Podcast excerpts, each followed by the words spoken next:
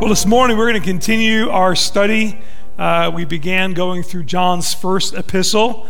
Uh, we looked at um, the purpose of John's writing, right, was to uh, address some error that had crept into the church, uh, was causing people to be confused. It was starting to reveal, though, those who had, as we looked at last week, a profession of faith, but not a possession of faith, right? They were they embraced the, the community of Christ, but they didn't embrace the Christ of the community. And as a result of that, he mentions later on, they went out from us because they weren't of us. For if they had been of us, they'd still be with us.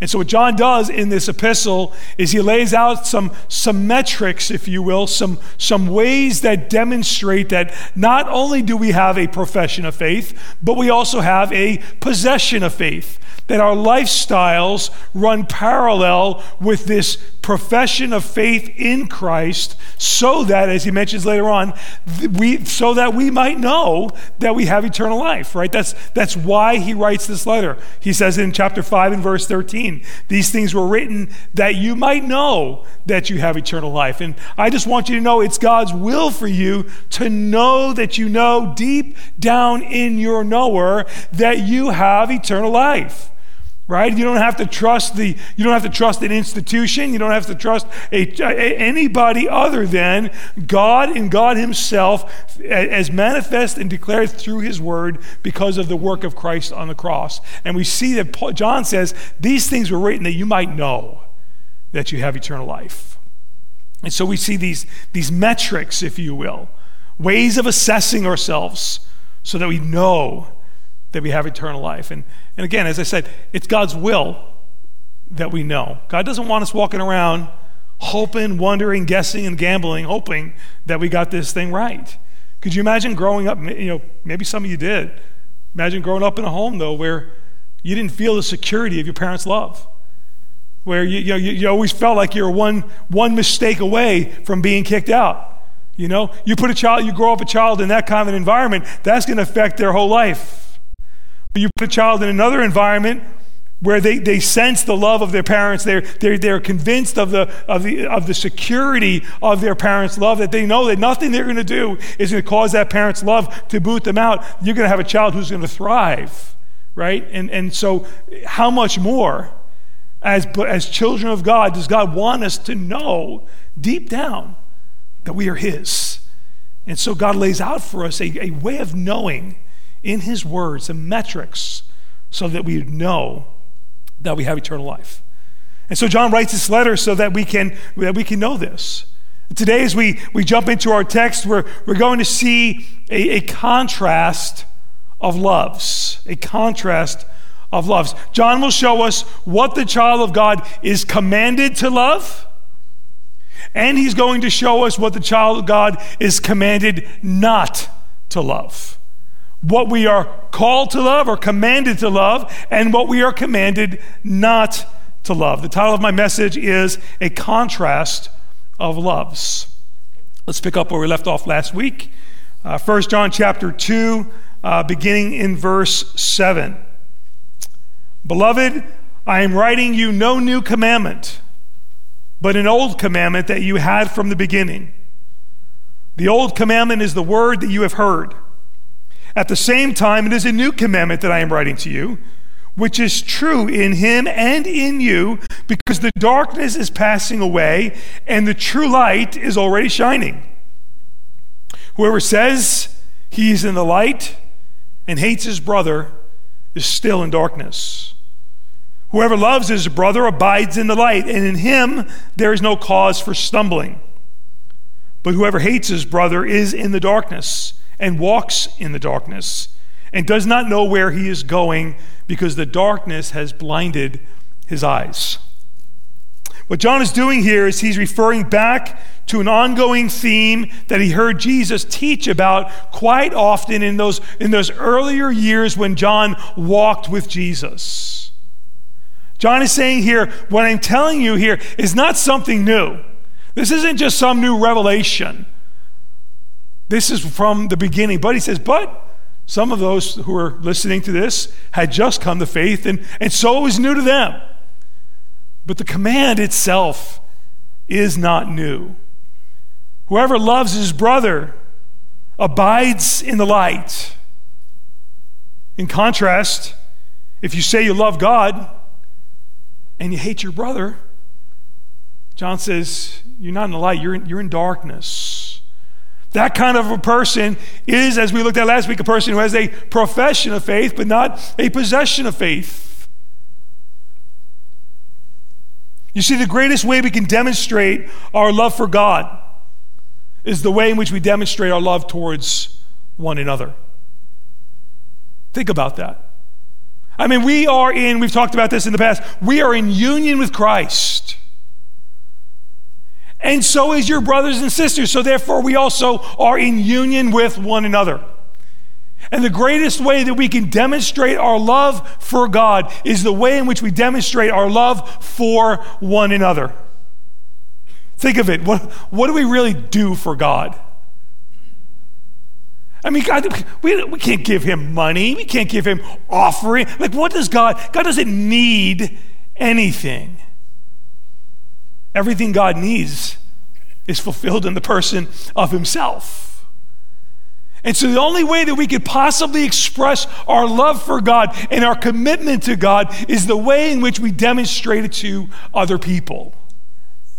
And that's why the scripture is so clear in pointing from, hey, listen, from Genesis all the way to Revelation. We are reminded that the way that we treat others is a direct reflection of our love for God. We read in Matthew chapter 25 in, the, in, in those judgments where, Jesus, where it says, you know, um, uh, for Jesus is going to separate the people and put the, the, the, uh, the sheep on the right and the, and the goats on the left, right? And he's going to say to those on the, on the right, Come, enter into the joy of the Lord. For I was hungry, and you gave me something to eat. I was thirsty, and you gave me something to drink. I was naked, and you clothed me. I was sick, and you visited me. I was in prison, and you came to me. And they're going to say, Lord, when do we do that? And he's going to say, For as much as you've done it to the least of these, my brethren, you've done it unto me. And then likewise, he's going to say to those on his left, Depart from me for I was hungry, you didn't give me something to eat. I was thirsty, you didn't give me something to drink. I was, I was naked and you didn't clothe me. I was sick and in prison and you, did, you didn't come visit me. And they're going to say, Lord, when did we see you naked or hungry or thirsty and in need and we didn't meet your need? And he's going to say, Inasmuch as you didn't do this to the least of my brethren, you didn't do it for me. And so we see a direct connection of how we serve and love other people as an expression of our love and service to God. And John is laying this out all throughout his epistle this commandment to love one another. You know, the, the depth of what John is saying here is not hidden deep in the text. There is some scripture that you need to dig a little deeper into to get a, uh, to get a better understanding, right? You need to consider the original languages. You need to consider the author. You need to consider the audience. You need to consider the, the context of what's going on around. You got to dig a little deeper in some passages of, of Scripture to really get the essence of, of what the author is saying. Not so much here. John meant what he said, he meant what he, and he, and he said what he meant. He is simply reiterating what Jesus clearly taught in the Gospels that we are to love one another. We, we, we see this coming from the lips of Jesus himself in John's gospel. Verse thir- chapter 13 and verse 34 of John's gospel, Jesus said, A new commandment I give to you, that you love one another. Just as I have loved you, you also are to love one another. And look at this. By this, all people will know that you are my disciples. How? By your love for one another. You don't have to raise your hand or answer me, but do people come to that conclusion by the way they see you love other people? That you're a disciple of Jesus? Because, see, these are the hard truths of Scripture. These are the metrics that are in place to help us to put flesh on the bones or, or help us to discover, yeah, does the, the profession that I make line up with this lifestyle? Jesus said in 15 in John 15, 12, This is my commandment that you love one another as I have loved you. Again in verse 17, these things I have commanded you. Why? So that you love one another.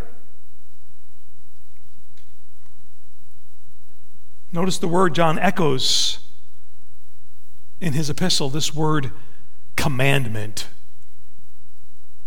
How's that? Try that on for size. We don't like anybody commanding us to do anything, right? Especially in this culture. Don't you tell me what you, I need to do. What a strong word this word commandment is. That's what John says. Look, beloved, I'm writing you no new commandment, but an old commandment that you had from the beginning. It's such a strong word, and you know what? It can bring some stuff up in us. You see, commandment is not an option. A commandment is not open to discussion. A commandment is not a suggestion. A commandment is not based on how I feel about it. A commandment has nothing to do with, with what I think is fair or reasonable or equitable. Commandment is not even something that I, I necessarily need to agree with. It's something I just need to respond to. And you see, there's only one response that God accepts when He gives a command, and that is obedience. And you see, for the child of God, there is no other option. That is what we do as children of God. Now, do we fail? Do we drop the ball? Absolutely.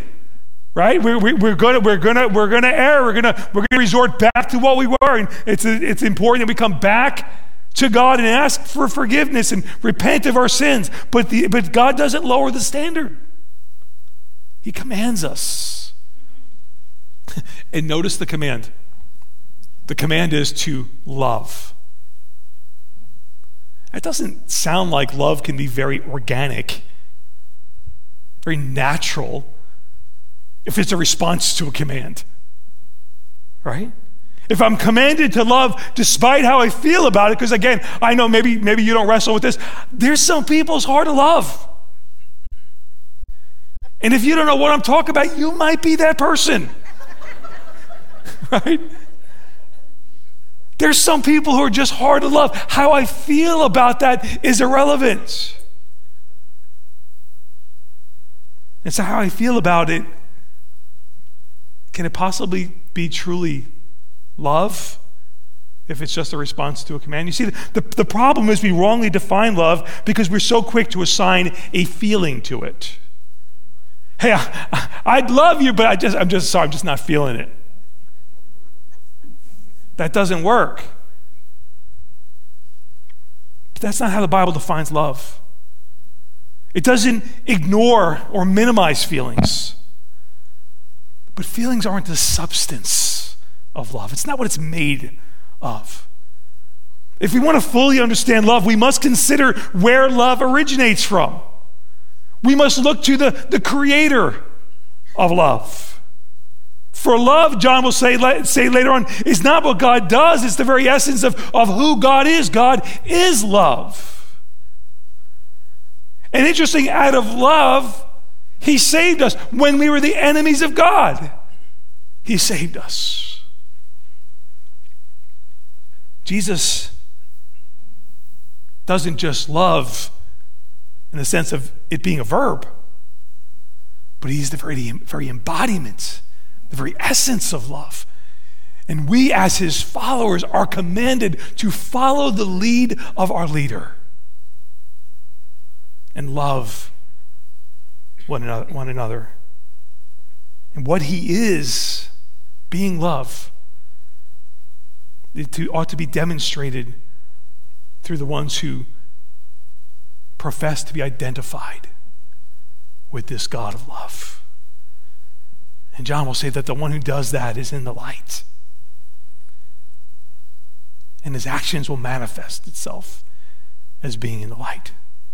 Look at verse 9. Whoever says he is in the light and hates his brother is still in darkness. Whoever loves his brother and abides in the light, and in him there is no cause for stumbling. But whoever hates his brother is in the darkness and walks in the darkness and doesn't know where he's going because the darkness has blinded his eyes. Notice the connection here, the contrast here. The one who abides in the light, it says, therefore there's no stumbling. Our path is clear. Our destination is clear. The way in which God, eh, the way in which we are to live our lives is clear as we are abiding in the light. But if we walk in darkness, it says we don't know where we're going. It's like that person trying to find the, the bathroom light in the middle of the night when they're trying to stumble their way through, right? They stumble in many ways. They're walking in darkness. Remember last week we, we used darkness and light as contrasts of, of sin, which is what John did in that passage. But what he's saying here is not only is not loving your brother a sin, but it leads to other sins as well. Notice the darkness blinds his eyes that he keeps stumbling because he doesn't know where he's going. You see, listen, if I don't love my brother, I'm going to be that much more prone to be angry with my brother, which is going to create another whole area of sin in my life. And it has like a snowball effect. If we are not operating and walking in love, then what ends up happening is we start walking in the flesh, and everybody else then becomes a means to my end. But the call of the scripture to the child of God is to walk in the light as he is in the light, right? We got to walk in love. And so God gives us one another to see clearly. You see, as we're walking in the light, we're expressing love towards one another. And as we're expressing and living in love with one another, and please get past the whole, this like, you know, mushy, cushy, kumbaya moment. That's, that's not what love is all about. But it's about living for one another, dying for one another, extending ourselves and preferring one another, putting other people first, just as Christ modeled for us. I am more convinced than ever that it is impossible to truly develop into the man or woman of God that God has designed us to be when we're disconnected from one another. As I said before, we are in union with one another. That's the way God has designed for us to live and operate and live out our lives. And if we're ever going to fire on all cylinders as the people of God, we need to recognize that God has given us one another to encourage one another, to love on one another, to learn from one another, to serve one another, to sharpen one another. The list goes on and on and on. Why? Because the only way in which I can demonstrate my love for God, my service for God, is the way in which I love and serve one another. That's why the scripture refers to us uh, as the, the body of Christ, members of one another. Oh, that we would come to the realization and the understanding of how important the church is. Not the organization, but the organism, the living, breathing body of Christ. I said last time, you know, when the church of God gathers together on a Sunday morning, it is the only time where the, the physical manifestation of God's presence is in the room because we bring the body of Christ, the life of God, into the gathering with one another. It is so profound. And yet, sometimes we, we don't realize the significance of the body. You know who knows that also? Satan knows that. That's why there's such intentionality from the enemy to cause disunity and division. Because a divided body becomes a dysfunctional body, and a dysfunctional body becomes a destructive body, which is the exact opposite of what God has designed for the church to be. That's why we see the command to love one another. We see it woven all throughout the scriptures because it's God loving one another through you. How many have experienced those moments where somebody came and just came alongside you and said the right word or gave the right embrace at the right time, and it was no different as if God Himself held you? That's the church. That's the beauty of the church. It's God loving one another through us. It's a beautiful design that God has given to us. And so if you're feeling lonely, if you're feeling disconnected, if you're, if you're feeling unloved, engage in the body of Christ and experience the love of God manifest through the people of God. Ooh, imperfect people of God, by the way, equally as imperfect as you and me, but following hard after the one who is altogether perfect. John points out what we're commanded to love. We are to love one another. Now, the reality is that there are stages of growth for every Christian. There are degrees of maturity that are evident in the life of every believer, and they will be evidenced in our ability to love one another. Right? Nobody hits this like, you know, first time out. No one's a rock star in this area. Right? Sometimes I, I look and I think, oh, Lord, you know, please do work in my own heart. This is just, sometimes I'm just not thinking right or putting other people first. There's, there's some of the old stuff that works its way in. Can anybody identify with that at all? Am I the only one in the room, right? I mean, we're, we, are, we, are, we are a mess on its way to a message, right? A message of grace and love and mercy and sanctification. But God gives us one another. And we're all at different levels of maturity. And we need to give grace and have patience for one another in the same way that people have had to extend grace and patience to us. And that's kind of what John is about to. I think John knows he just dropped a truth bomb, right? I mean, you hear these words, it's kind of like, I really stink here. I really, I, like, oh man, I, you know, I want to, but I'm just not there. But look, look what he says here in, this, in, in, in these follow up verses to this. It almost sounds like it's out of context, but it's, it's really not. He just lays out for us what it means to love one another and how we are to love one another. Then he says this in verse 12 I'm writing to you, little children, because your sins are forgiven for his name's sake.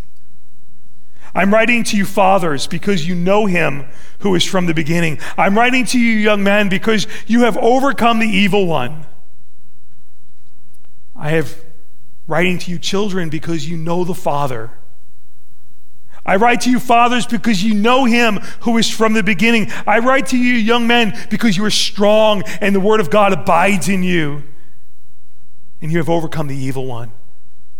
What John is doing, obviously inspired by the Holy Spirit, John identifies three stages of growth, and I love this. He uses the Christian family as an example because that's exactly what we are. Now, let me just say this isn't about age, this isn't about gender. He's just using a father, a young man, and little children to, to um, uh, present before us stages of spiritual growth, but it applies to everybody in this room. And John is using the family as a picture of stages of spiritual maturity. He appeals first to the fathers. Who are they? They are the most mature. They have a deep knowledge of the eternal God. He says, I write to you, fathers, for you know him who is from the beginning. It's speaking of the, the ones who are solid and strong and mature in the faith. And again, it's not just men, it's also how many know we need equally and have godly women who know their father from the beginning, right? And so he's raising the awareness of the need for, for pillars in the church.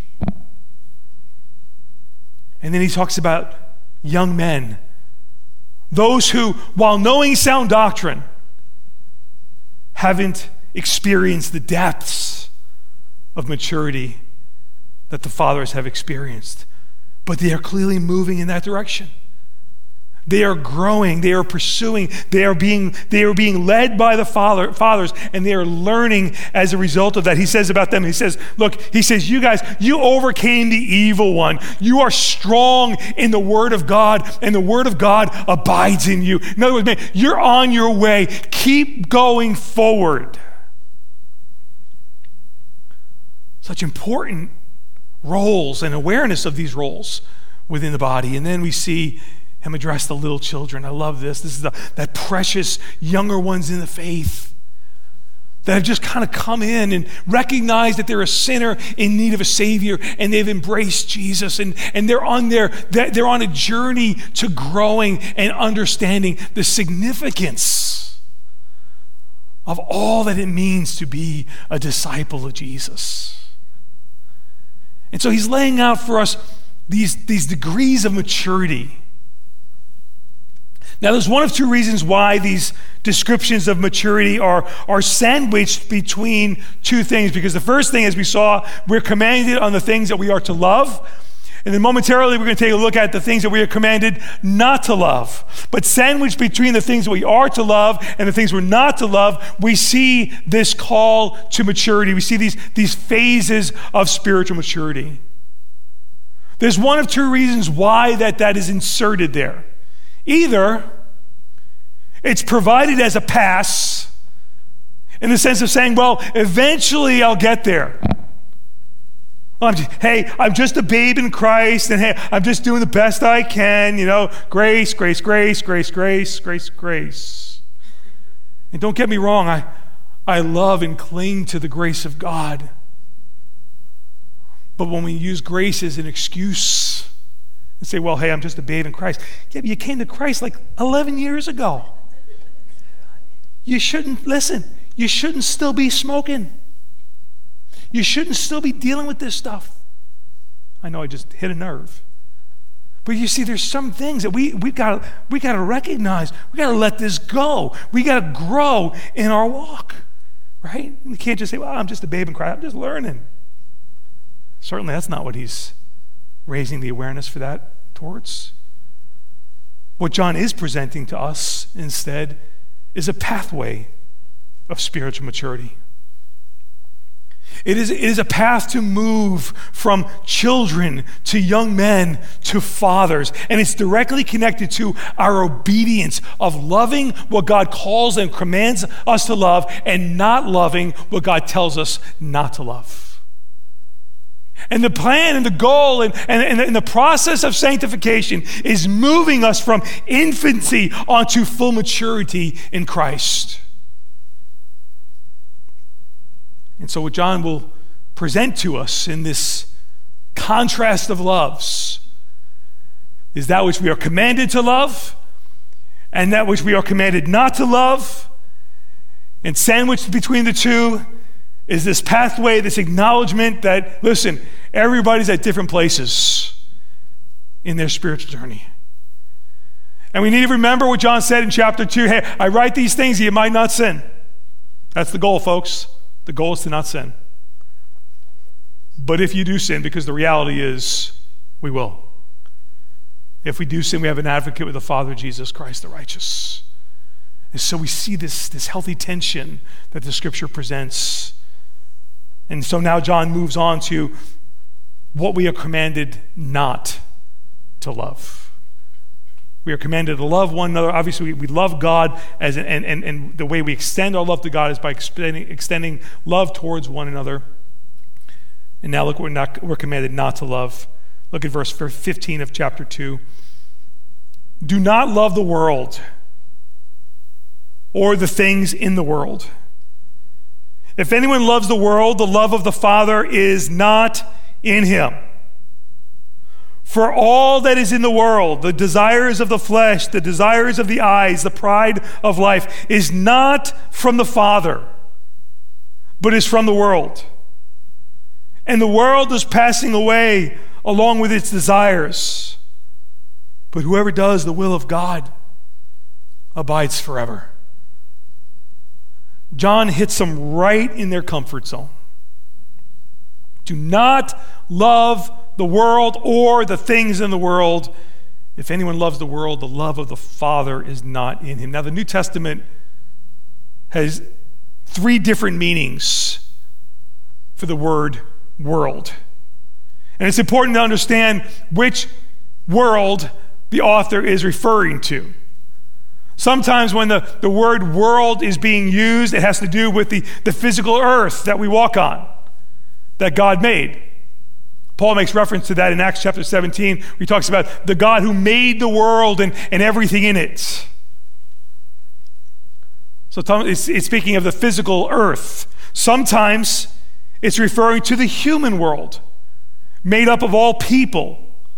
We see in John chapter 12 and verse 47 where Jesus said, I didn't come to the world, but to, I didn't come to judge the world, but to save the world. He's not speaking of saving the earth, saving the planet. He's speaking of saving people, those who comprise the world. Sometimes there's even two times, there's even times where both that word is used in the same text, like in John chapter 1 in verse 10. It says, Look, he was in the world, speaking about the physical place, and the world was made through him, yet the world, people, did not know him. Right? So we see again this word world being used in different ways. Now, the warning from John chapter 15 to not love the world, he's not referring to not love mankind. He's not even referring to not loving the earth that God has given us and called us to be good stewards of. Instead, he's referring to a third use of the word world, and it refers to a spiritual system that is opposed to God and opposed to the kingdom of God. It is antagonistic to the things of God. It is a way of life that is viewed through a specific lens of thinking. For instance, when we talk about the, the world of sports, or the world of finance, or we talk about the world of politics, behind what we see in sports and that which we see in politics or see in finance, behind that is a system that we cannot see, and it is that system that keeps things going in its respective world. The world in the Bible is Satan's system for opposing the work of Christ on the earth. It is a system that is not concerned about the glory of God. It is opposed to the grace of God. It positions itself in contrast to loving others. In short, it stands in opposition to all that God seeks to do in his redeemed creation, you and me. And John points out what we're commanded to love and what we're commanded not to love. It's about the object of our love.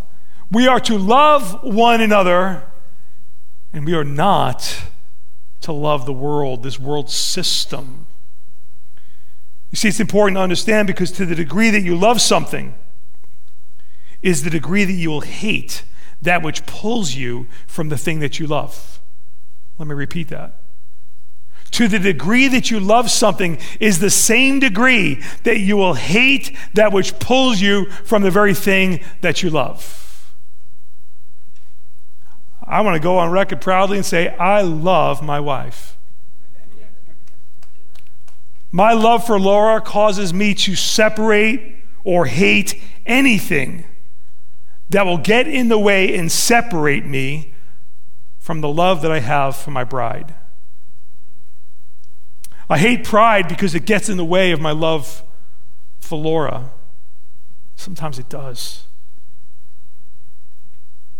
I hate selfishness because it, it creates barriers between me and the selflessness that I'm to present to my wife. By the grace of God, I want you to know I steer clear from all forms of pornography. I just want you to know that your pastor doesn't look at that stuff. I steer clear from it for a lot of reasons. Obviously, I have love for God, but I steer clear of it because it causes distance between me and the one that I love, my bride, so much. You see, my love for my wife creates in me a desire to separate myself from the things that will hinder my love for her. And here's what John is saying our love for the world, or love, our love of the world, separates us from our love for the Father. And our love for the Father separates us from our love for the world. Our love of the world separates us, gets in the way of our love for the Father. But, in beautiful contrast, our love for the Father separates us from our love for the world. Well, you see, we can't love God and love the things that are contrary to God at the same time. And John is saying the true child of God loves not the world or the things in the world. Why? Because he loves God supremely. And you can't love God supremely and at the same time love that which hates God and goes against God. Folks, this is where the rubber hits the road when it comes to Christianity. John is not saying anything new here. He's calling those churches in Asia Minor to consider how their lifestyles communicate what they believe and therefore what they love.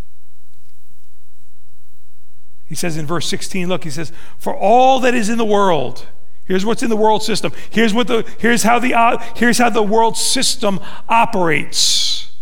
For all that is in the world, the lust of the flesh, the lust of the eyes, and the pride of life. Look, it's not from the Father, but is of this world.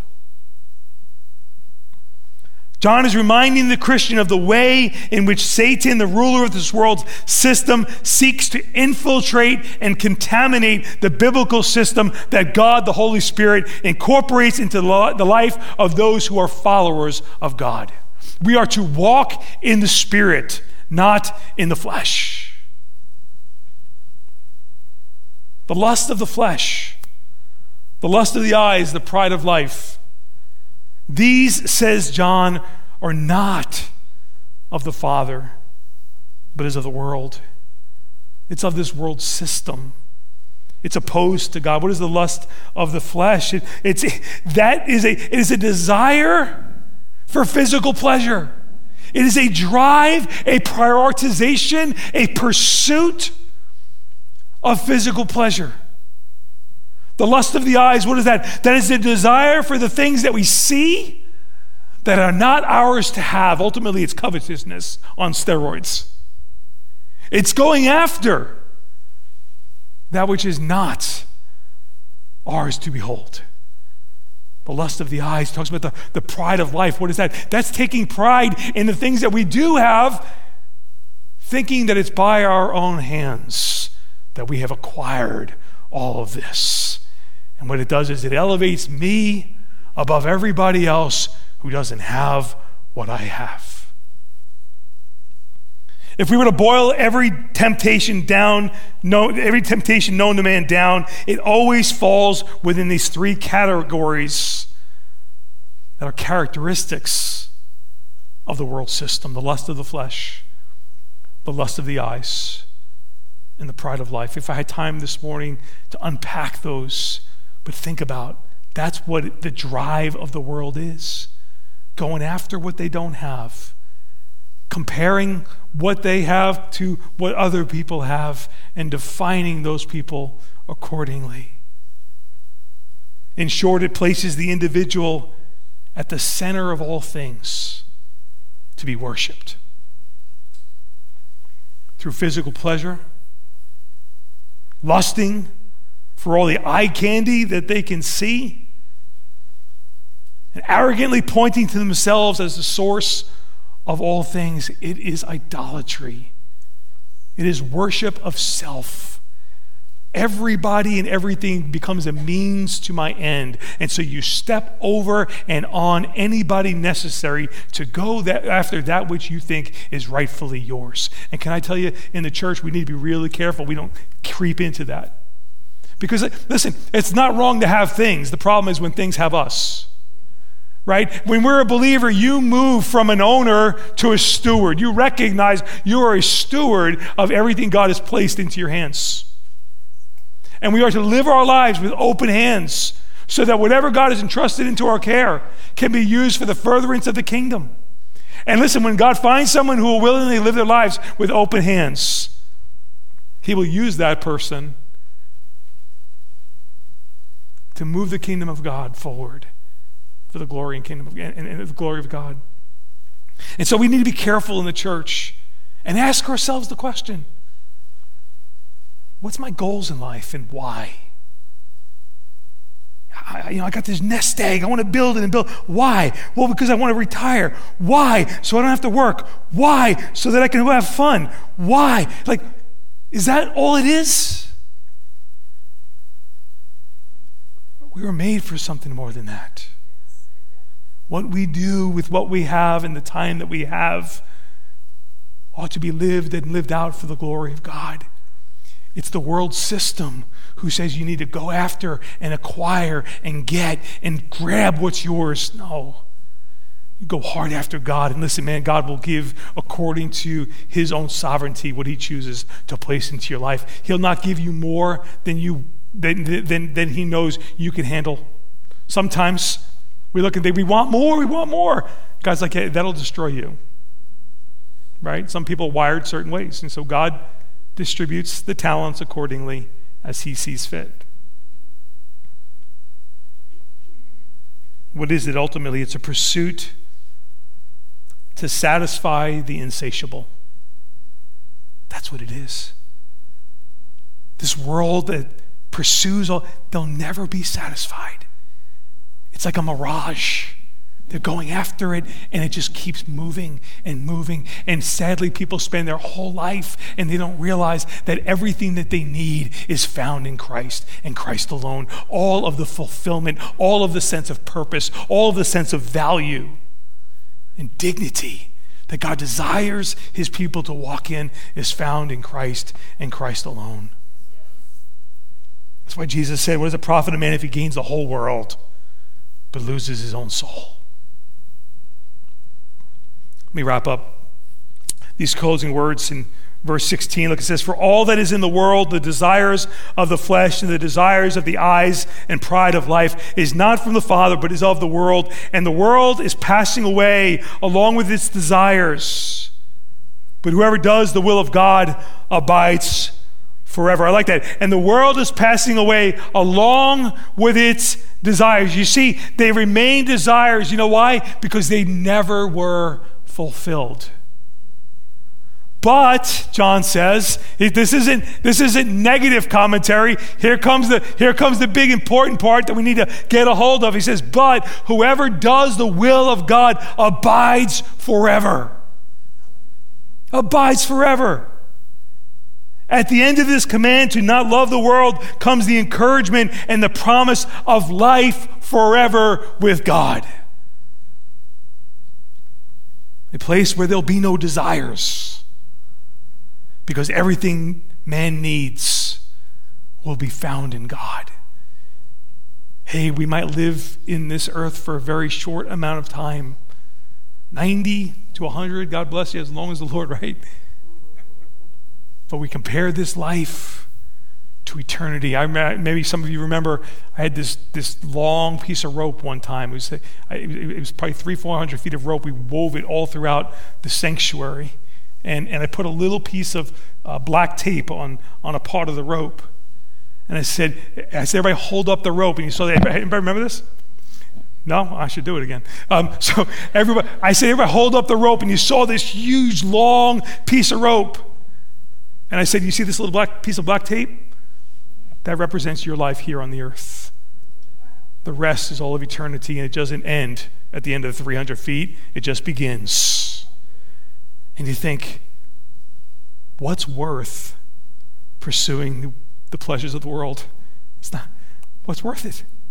What does it profit a man if he gains the whole world and loses his own soul? John holds up these two loves, one directly in contrast to the other, as a metric these things were written that you might know that you have eternal life. Here's how you'll know you'll have you have eternal life. What do you love? What gets your time? What gets your attention? What gets your finances? What gets your, your calendar space? What gets your priorities? John is saying, listen, man, if you, if you hate your brother, you're still in darkness. If you love in the world and the desires of the world, if that's what you're about, you're in darkness. But the one who does the will of God abides forever. Such hope in these words from John, right? The one who does the will of God abides forever. There's such intimacy in that word abide. It's the word that Jesus used to describe the relationship that he has with his disciples. He said, I'm the vine, you're the branches.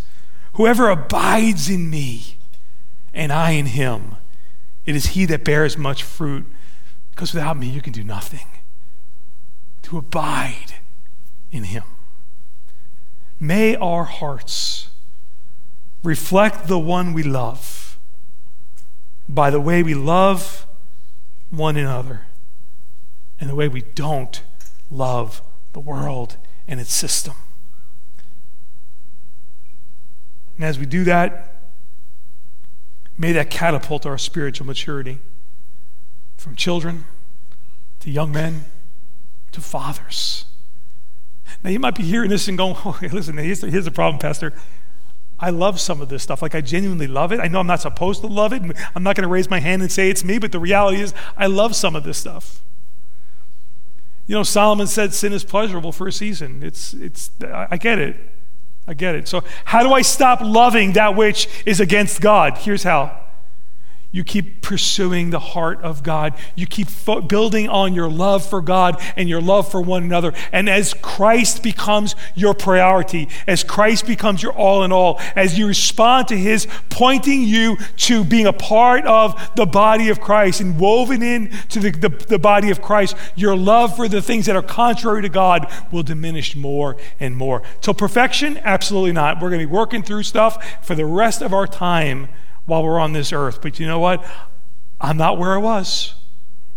I'm not where I am. at. I'm not where I want to be yet, but I'm walking and moving and pursuing the heart of Christ day by day by the glory and grace of God. Father, thank you for your word. Lord, I pray that we would, um, every one of us would just be challenged by it. That, Lord, we'd seek to honor you and obey you in the application of these things. Lord, help us to identify those areas in our lives that, that we put too much priority on. The pursuit of things that pull us away from our pursuit of you. Lord, anything that gets in the way of our relationship between us and you is idolatry. Help us to identify those things so that we might run from them and run to you. Thank you for the invitation to come and abide in the vine. Thank you, Lord, that we who were the enemies of God are now the people of God. And thank you that you who began a good work in us will complete it unto the day of Jesus Christ. And so I pray your blessing upon each person here. I pray, Holy Spirit, that you would make these truths real and help us to apply it in every area of our life. In Christ's name we pray. Amen.